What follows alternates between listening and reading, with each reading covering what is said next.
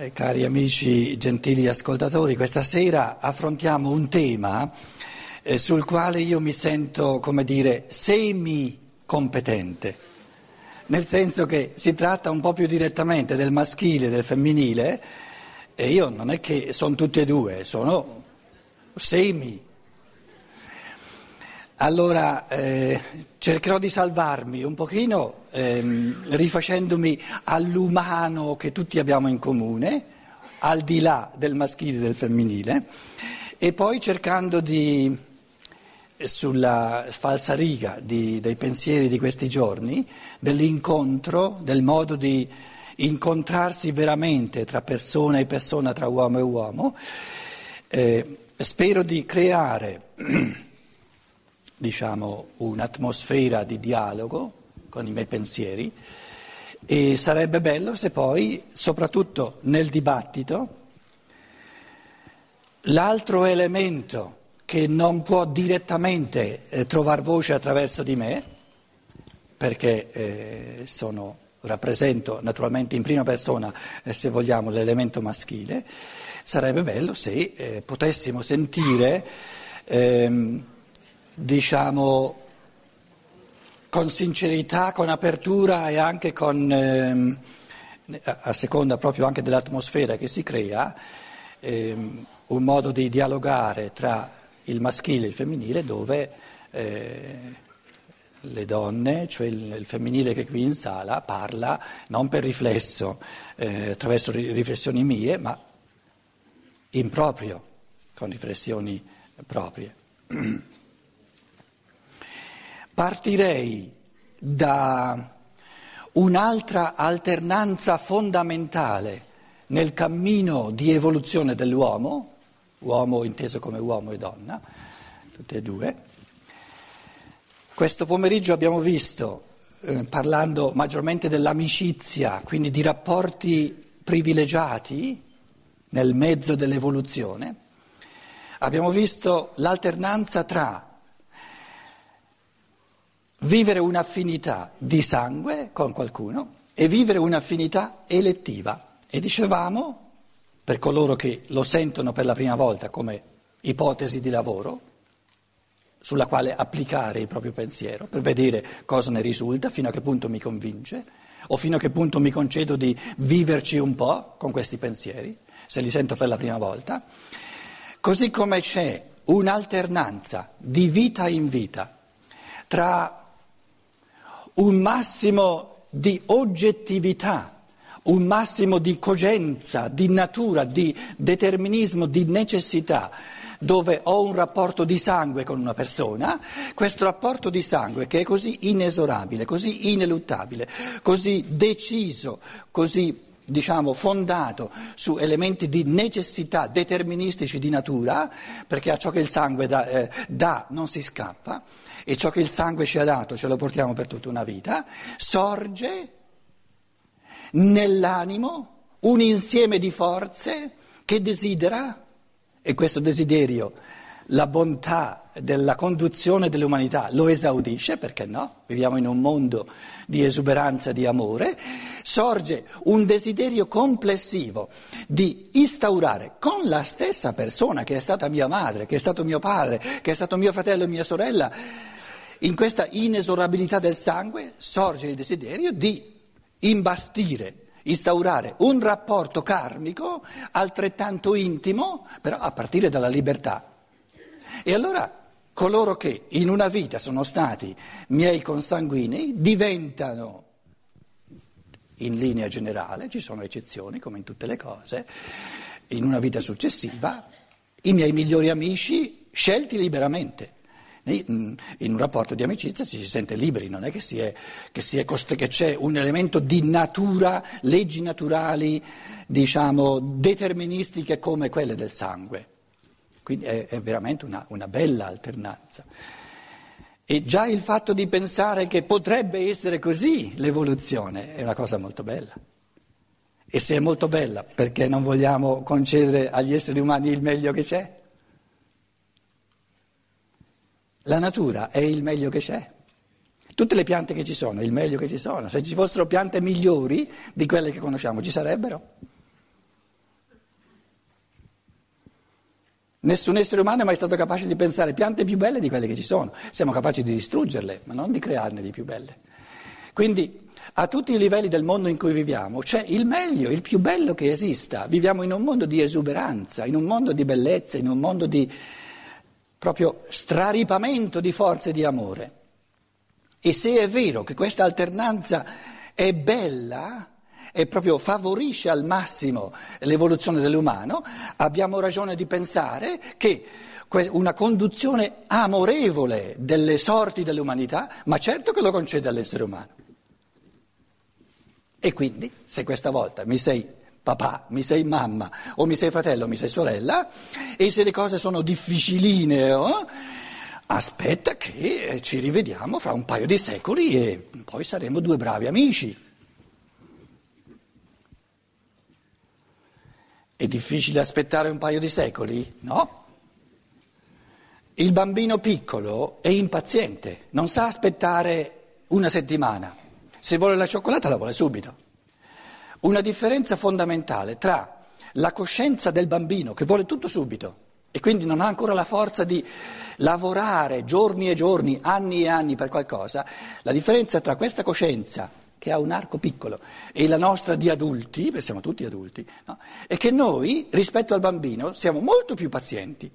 Siamo, abbiamo una, diciamo, una capacità di aspettare molto più vasta perché eh, abbracciamo con la nostra coscienza decenni addirittura, siamo capaci di, eh, eh, ehm, a, di, di affrontare tutta una formazione di anni o di lavorare per decenni, ci sono tante persone che lavorano per decenni per, per conseguire dei risultati che saltano fuori decenni dopo.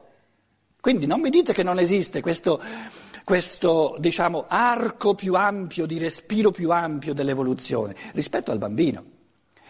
La soglia evolutiva in cui ci troviamo è di fare un altro passo in avanti, di considerare la nostra coscienza di adulti ordinaria di nuovo come bambina rispetto a un altro livello di coscienza dove, così come il bambino non è capace di abbracciare i vari giorni, questo è oggi, oggi, l'altro era ieri, l'altro ieri, l'altro ieri, eccetera, no? I vari giorni della giornata, uno, due, tre, quattro, cinque, sei, sette, eccetera. Il bambino vive nell'oggi, è, la sua coscienza ha dimenticato quello che c'era ieri, non sa quello che c'è domani. La coscienza dell'adulto è capace di abbracciare diversi giorni nella memoria e nel pianificare, nel presente sono presenti i giorni passati e i giorni futuri. Abbracciamo addirittura diversi anni, 1, 2, 3, 4, adesso questi numeri sono anni. Questa coscienza ordinaria che noi che, che conosciamo bene è passibile, e questo è il bello dell'evoluzione, è passibile di una evoluzione tale che rispetto al gradino successivo di coscienza, la nostra coscienza ordinaria è paragonabile a quella del bambino. E qual è il, il, ehm, il gradino successivo? Così come il bambino vive nell'oggi, in un giorno solo, e non sa più cosa è successo ieri, soprattutto non sa pianificare, e noi abbracciamo diversi giorni, così il, il livello di coscienza successivo, lascio il disegno tale e quale, è che 1, 2, 3, 4, 5, 6, 7 sono diverse vite. Cosa sono le diverse vite nell'evoluzione de- dell'uomo? Grossi, grandi giorni. Così come la vita che conosciamo è fatta di piccoli giorni. Che cosa c'è tra un giorno e l'altro? Un cambiamento, un livello di coscienza diverso. Lasciamo il corpo e siamo a un livello di coscienza diverso, tale e quale, tale e quale, tra una vita e l'altra. Andare all'altro mondo significa andare a un livello di coscienza diverso, fuori dal corpo. Poi ci svegliamo, ritorniamo nel corpo, ci addormentiamo, andiamo a un livello di coscienza diverso. Quindi stessa, lo stesso rapporto che c'è tra un giorno e l'altro, con una interruzione di un altro livello di coscienza che noi chiamiamo la notte, lo stesso, lo stessissimo vale, solo che gli archi di tempo sono più, più, più ampi da una vita all'altra. E il livello di coscienza dell'io superiore, così chiamato, o dell'angelo custode, eccetera, è una coscienza che abbraccia, ha la memoria della vita passata, dell'altro ieri, della, di, delle ieri, l'altro ieri, due tre vite passate, progetta. E quindi, eh, diciamo, così come noi abbracciamo diversi giorni in quello che progettiamo, c'è un livello di coscienza maggiore no? che abbraccia, diciamo, varie esistenze sulla Terra con la, stessa, con la stessa legge evolutiva di alternanza e di cambiamento di coscienza. La coscienza anche religiosa tradizionale cosa ci dice? Cosa ci dice? Dopo la morte vai alla casa del Padre, vai nell'eternità, vai nel paradiso, nell'inferno. Tutte queste affermazioni sono giuste, non sono sbagliate. Perché questa è la vita, no? Nascita e morte. Dopo la morte si va nel mondo spirituale, ecco il mondo spirituale lo metto qui in negativo, poi si riemerge nel mondo fisico, poi si rivà nel mondo spirituale. Ci capiamo, vero? Non siete abituati a vedere il mondo spirituale in fondo? Eh vabbè, allora ve lo metto qui, ci metto un altro, un altro eh, colore. Allora si va nel mondo spirituale, poi si ritorna sulla terra poi si ritorna sulla terra. La terra è il bianco, il mondo spirituale è il rosso, poi si ritorna sulla terra. Stavo dicendo, il linguaggio tradizionale non è sbagliato. Il passato dell'umanità non è, non è pieno di errori. Praticamente dice, quando tu muori, entri nel mondo spirituale. Beh, a meno che dici che sparisci, lo so anch'io che vai nel mondo spirituale, perché il mondo fisico, se non c'è più il corpo, è sparito. E ti dicono, nel mondo spirituale c'è, vai nel mondo di Dio, giusto? Vai nel mondo divino, nel mondo spirituale, vai, vai alla casa del Padre, va benissimo, qui c'è il Padre che ci aspetta, anche la madre se volete. Sono tutte, son, son tutte metafore, no? Perché Dio è padre, madre, tutto quello che vogliamo, basta che sia positivo la cosa. E dice vai all'inferno o in paradiso? Certo che è giusto. Cos'è l'inferno? L'inferno, ognuno di noi, l'inferno tra virgolette, in modo da, da capirlo giusto, no? perché è più intelligente recuperare a livello di, di scientificità queste, queste, parole tradizionali che abbiamo, anziché, come dire, eh, dirne peste e corna e, e, quindi mortificare il linguaggio e alla fine eh, arriviamo a un punto che non possiamo più usare nessuna parola. D- alla fine di ogni vita, ognuno di noi deve sorbirsi, fa il bilancio, nel mondo spirituale c'è il bilancio della vita passata se la bilancia, se il bilancio che uno fa fosse soltanto positivo, vivrebbe in paradiso. Però siamo a livelli evolutivi, cari amici, dove nessun essere umano ha un bilancio soltanto positivo. Allora, in quanto il bilancio della mia vita passata è positivo, vivo in paradiso. In quanto il bilancio della mia vita passata è negativo, eh, devo passare un pochino di inferno. In altre parole, vivo nelle conseguenze sia positive sia negative di ciò che ho fatto. Quindi il linguaggio tradizionale è recuperabile. Il linguaggio tradizionale, parlo adesso per esempio per, se ci sono cattolici fra di noi, il dogma cattolico non ha mai detto che c'è una vita sola, non l'ha mai detto. Non ha mai detto non ritorni, dice soltanto dopo la morte Vai nel mondo spirituale. È giusto, l'affermazione è giusta.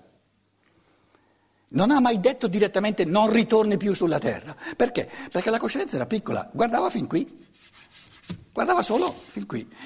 Dopo, quando muori, sparisci. Grazie, lo sapevo anch'io. Ma è giusta l'affermazione, non è sbagliata. E poi? E poi? E poi? Questa domanda e poi ritorni sulla terra, cominciamo ora a porla questa domanda. Prima non, non si poneva. Quando la religione diceva vai nel mondo spirituale, ritorni alla casa del padre, nessuno chiedeva e poi? E quindi non si rispondeva a questa domanda perché non c'era. Adesso gli esseri umani cominciano a chiedere e poi? E la risposta è poi ritorni. Quindi non esiste di entrare nel mondo spirituale senza, senza passare eh, un bel po', ognuno di noi, un bel po' di paradiso, perché non c'è essere umano che non abbia combinato almeno qualcosa di buono, e non esiste di entrare nel mondo spirituale senza passare almeno un po' di inferno, perché non c'è nessuno di noi che ha fatto soltanto cose giuste. Sarebbe una catastrofe, una persona perfetta, insopportabile, tra l'altro, nel nostro mondo. Ma poi non c'è, non c'è problema non esiste.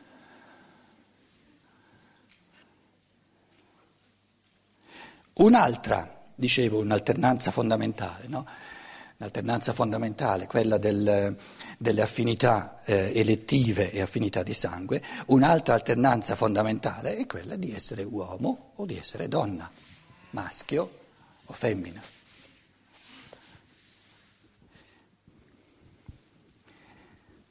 Una persona Adesso, concretamente, questa è la, la linea dell'evoluzione, no? ormai la conoscete.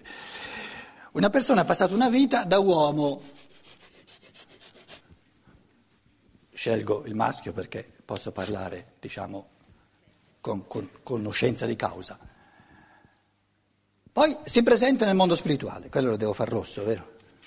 Eh, si presenta nel mondo spirituale e parla con Dio e gli dice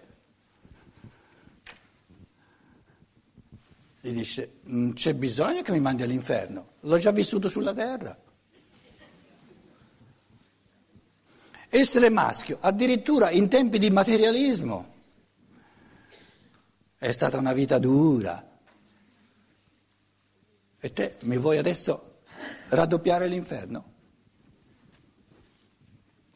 Se Dio è amore, cosa fa? Gli dice, vabbè, ti rimando sulla terra in paradiso e vivi da donna.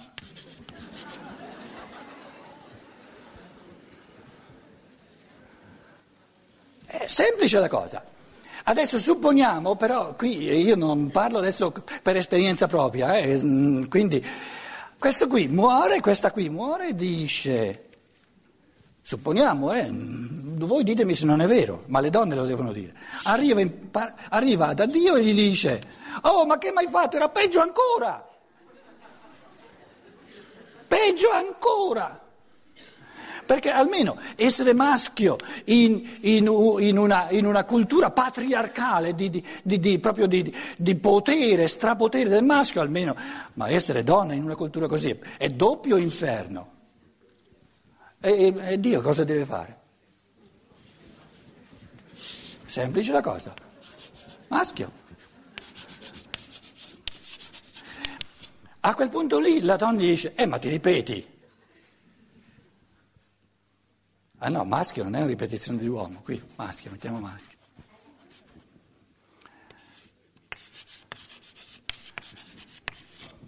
E Dio gli dice, e eh, mi dispiace, altre, altre alternative non ci sono.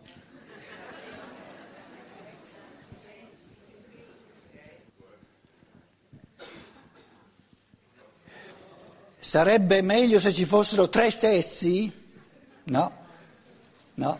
Cioè, questo pensiero va pensato veramente, è un pensiero molto importante, perché è nella, nella logica dell'amore, nella sapienza dell'umano che ci sono queste due alternative fondamentali.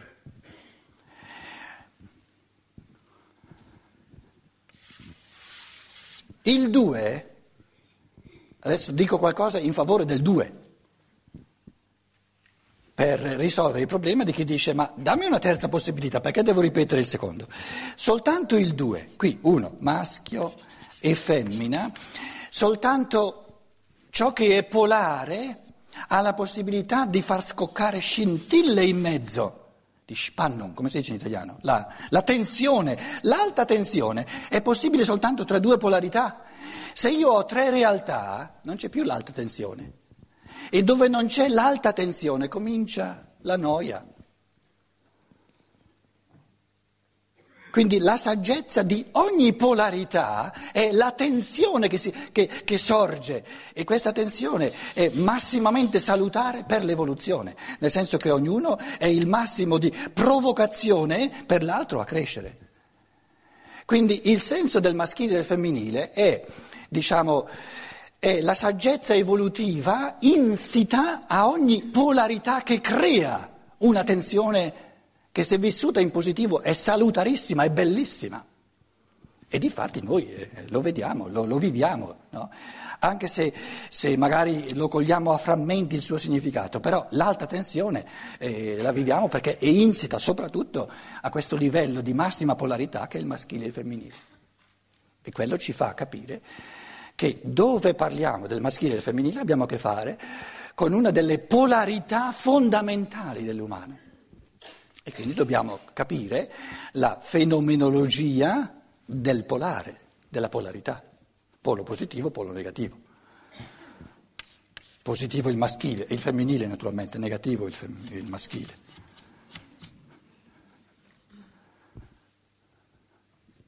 Non è che l'uno sia migliore dell'altro, ma insomma l'importante è la tensione.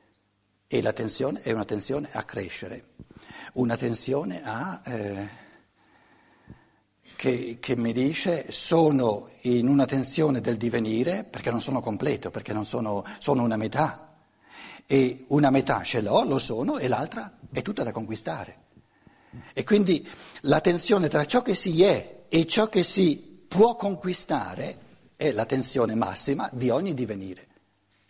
Perché se ho soltanto ciò che già sono, c'è la stasi, se c'è soltanto ciò che c'è da conquistare, uno si scoraggia perché dice non ce la faccio, il massimo di tensione evolutiva è proprio la giusta, eh, diciamo, mm, il giusto misurare delle forze tra ciò che si è e ciò che si può ancora diventare, ciò che c'è da conquistare. Quindi il maschile per le donne è un mondo di conquista, proprio da, di, di evolutiva, e per, per, per, gli uomini il femminile è un mondo di conquista. E allora la saggezza dell'evoluzione crea, questa, questa alternanza in linea generale, ci sono naturalmente eccezioni che confermano la regola, a seconda eh, che una persona eh, metta una volta in primo piano un contributo per l'evoluzione dell'umanità e in secondo piano la propria evoluzione, ma normalmente quando si tratta della, diciamo, dell'evoluzione di una persona è di regola che si, alt- si alterna tra eh, una vita come, come uomo e una vita come donna. Per quanto riguarda l'incontro, il rapporto particolare tra il maschile e il femminile, direi che risulta subito, no? diciamo, una dimensione molto diversa quando il maschio e la femmina si dicono a vicenda tu sei quello, e così, no? Tu sei maschio, no? I maschi sono veramente una cosa impossibile, non capiscono nulla, ma proprio una cosa, no? E i maschi dicono delle femmine, ma non capiscono nulla, è una cosa impossibile, ma come si può essere così? Se invece lui, tutte e due dicono, tu sei maschio, io sono femmina, così ero io nel passato e così sarò di nuovo? Ognuno dice all'altro, tu sei ciò che io sono stato e ciò che sarò. E l'altro dice lo stesso. No?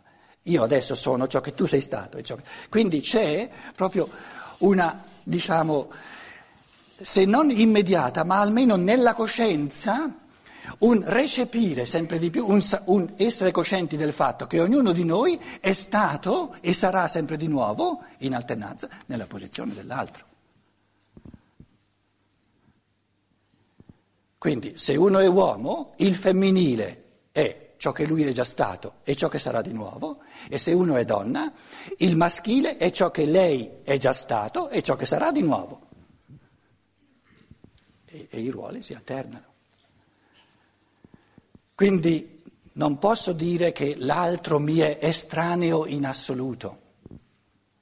In questa vita, però nel mio passato di maschio, ci sono incarnazioni femminili. Perché se nel passato del maschio non ci fossero incarnazioni femminili, non potrebbe in assoluto capire la donna. E ne, nella donna, nel passato della donna, ci sono incarnazioni maschili. E siccome ce le ha dentro il portato, il risultato di queste incarnazioni maschili, è capace, entro certi limiti, però è capace di capire l'uomo. Perché se ognuno di noi fosse su tutta la linea soltanto maschile o soltanto femminile, una comprensione del maschile come tale e del femminile come tale sarebbe impossibile. Perché a quel punto lì poi essere, avere in comune il fatto di essere uomo diventa molto astratto, diventa molto astratto, stratosferico. Se invece io so che questa volta ho una corporeità maschile, però il femminile l'ho vissuto, ce l'ho dentro nel passato e lo vivrò, e se ho una, un corpo femminile, so però che il maschile l'ho vissuto in proprio nel passato e lo vivrò di nuovo, la, l'estraneità tra il maschile e il femminile si riduce di molto, si riduce di molto. E soprattutto si riduce la tendenza soverchia a rimproverarsi, no? e dire ma sei proprio impossibile. E beh, eh, sono quello che tu sei stato e sarai di nuovo. Ognuno può dire all'altro, io sono quello che tu sei stato nel passato e lo sarai di nuovo nel futuro. E questo crea una base, naturalmente, di comprensione eh, molto più profonda. Sulla falsa riga di queste riflessioni, per chi le sente per la prima volta, questi fondamenti di, di scienza dello spirito, ripeto come ipotesi di lavoro per vedere un pochino cosa salta fuori e in fondo le riflessioni che io adesso farò è un tentativo di ricamare un, un po' su, questo, su questa polarità del maschile e del femminile. Una, eh, una prima cosa da dire è che il maschile e il femminile è a livello del corpo, e questo è logico, però è a livello anche dell'anima. C'è, un ele- c'è un'anima maschile e un'anima femminile, profondamente diverse, così come il corpo maschile e il corpo femminile sono diversi, biologicamente diversi, fisiologicamente diversi, così l'anima con eccezioni naturalmente, ma in quanto l'animo, l'anima è maschile, è ben diversa, diciamo, l'anima del maschio normale, dell'uomo normale, è ben diversa dall'anima della donna normale, sono due anime diverse. E poi si potrebbe dire che anche a livello di spirito c'è una diversità maschile e femminile, così come nell'anima c'è il maschile e il femminile e nel corpo c'è il maschile e il femminile. In tempi di materialismo c'è una fissazione comprensibile a livello del corpo. Però ci rendiamo conto che questa fissazione sul livello del corpo in fondo impoverisce l'uomo. E allora nasce il desiderio di essere un po' spregiudicati, di essere aperti proprio in questo dialogo tra il maschile e il femminile e di chiederci se, se fosse vero che c'è il cammino dell'evoluzione è in questa direzione, anche qui una soglia, che il corporeo non termina di esserci, nel corso dei millenni terminerà, perché tutto ciò che è corporeo sparisce, muore, però ci vuole ancora un bel po' di tempo. Però se io leggo correttamente la, diciamo, la coscienza moderna, c'è una percezione che sempre più esseri umani non gli basta la dimensione del corpo. Hanno l'impressione che il corporeo diventa sempre di più lo strumento, la base, base necessaria naturalmente, quindi condizio sine qua non, però strumento preziosissimo, importantissimo, però si fa da fondamento e ciò che è ancora più interessante dell'evoluzione è ciò che avviene nell'anima e ciò che avviene nello spirito. E quindi una, una evoluzione fissata sul corporeo diventa noiosa, perché nel corporeo c'è un massimo di ripetizione dell'uguale. Il corporeo è una, una, diciamo, una somma di leggi di natura, forze di natura, e le forze di natura sono deterministiche. Quindi tutte le forze di natura, di natura hanno un massimo di ripetizione uguale, proprio perché sono deterministiche. Quindi tutto ciò che è di natura, per l'anima e soprattutto per lo spirito, diventa noioso, perché l'anima e lo spirito vivono della fantasiosità, della creatività, sulla base del dato di natura che si ripete con leggi naturali, con forze deterministiche in modo sempre uguale. Quindi ciò che si ripete in modo sempre uguale diventa sempre di più il fondamento per, un, per una esigenza, diciamo, di pienezza che, che, che può essere vissuta soltanto nell'anima e soprattutto nello spirito e non a livello del corpo che consente soltanto una ripetizione dell'uguale. Semplifico un po' le cose naturalmente dicendo questo, perché sono, sono più complesse, però spero che si capisce il discorso. Allora, vediamo se riusciamo a interpretare la fenomenologia del rapporto tra il maschile e il femminile a livello del corpo come fondamento di una polarità tra il maschile e il femminile a livello dell'anima che diventa ancora più interessante che diventa ancora più appassionante, che diventa ancora più arricchente l'uno e l'altro. A questo punto pongo la domanda. A livello del corpo, cose che tutti conosciamo per esperienza propria, faccio un tentativo di interpretazione. A livello del corpo, da dove viene l'alta tensione tra uomo e donna? Donna e uomo. C'è un'alta tensione. E una persona che non, non vive questa alta tensione non è normale. È nella natura dell'uomo che ci sia questa tensione che, il, che l'uomo, in quanto, in quanto, ha un corpo maschio, reagisce di fronte alla donna fortemente come una polarità, con una, un, un'attrattività e la donna viceversa. La scienza dello spirito ci dà un elemento in più di quello che noi conosciamo e dice, riferisco, eh? altrimenti mi mettete subito in croce, dice questa alta tensione è creata da un signorino o una signorina che si vuole incarnare. C'è uno nel mondo spirituale che dice voglio tornare giù, voglio tornare giù, voglio tornare giù. E però non posso tornare giù se, se non creo un'alta, una, una tensione tale tra uomo e donna che succede l'atto di, di procreazione. Quindi nell'attrattiva reciproca tra uomo e donna, un, un'attrattiva che per natura, per natura, proprio per natura, tende a generare, in questa tensione, in queste forze, sono forze nelle quali lavora direttamente colui che vuol nascere. E se non c'è uno che vuol nascere, restano uomo e donna, magari con una tensione non al 100%, ma non nasce nessuno.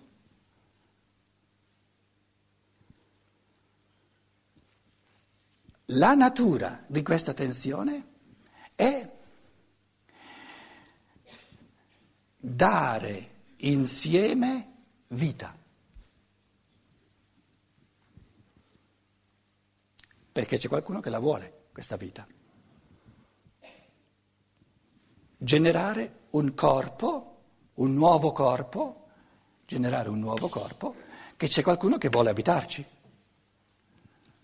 O se vogliamo non generare il corpo, lo genera lui, lo, lo, lo struttura lui il corpo. Qui diciamo vengono messe a disposizione le tegole, i, i mattoni, no? Vengono, l'uovo fecondato è materia caotizzata l'uovo della donna fecondato, la fecondazione consiste nel cacciare fuori lo sperma maschile quel, quell'affarino piccolo con un test, una testolina che va dentro nell'uovo, lo sperma maschile serve a espellere dall'uovo ogni forza formante, in modo che eh, questa materia dell'uovo, ogni forza formante viene buttata fuori, diventa materia allo stato di caos originale. Caos, la parola greca caos significa materia senza nessuna forza formante, caotica. E il mito greco dice lo spirito creatore fa entrare nella materia caotica, che è polvere cosmica, viene chiamata nell'esoterismo, viene chiamata polvere cosmica. Cosa fa lo spirito creatore, che poi è, è, è questo, questo figlio che si vuole incarnare? Immette in questa materia caotizzata le proprie forze formanti e si crea un corpo a sua immagine.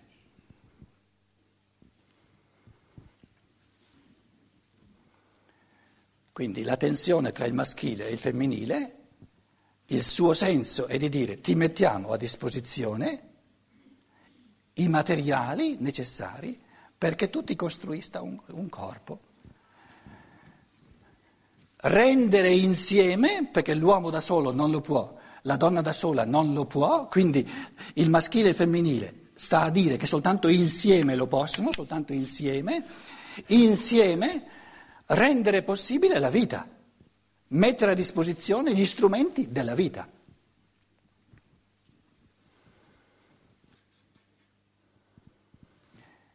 Direi, finché non c'è un figlio, finché non ci sono queste forze decise di, di incarnazione, il rapporto tra uomo e donna è un rapporto privato e non è ancora una coppia. Il figlio fa la coppia, perché soltanto attraverso il figlio la donna diventa madre, prima era donna, non era madre, e l'uomo diventa padre. Che poi c'è una differenza fondamentale, diciamo, di congiungimento col bambino della madre e, e di tutt'altra natura del padre, queste, questi particolari li vogliamo adesso eh, lasciare da parte. La, la, madre porta il bambino, il nascituro, nove mesi nel suo grembo. Però come fatto biologico ci deve essere la concorrenza di tutti e due.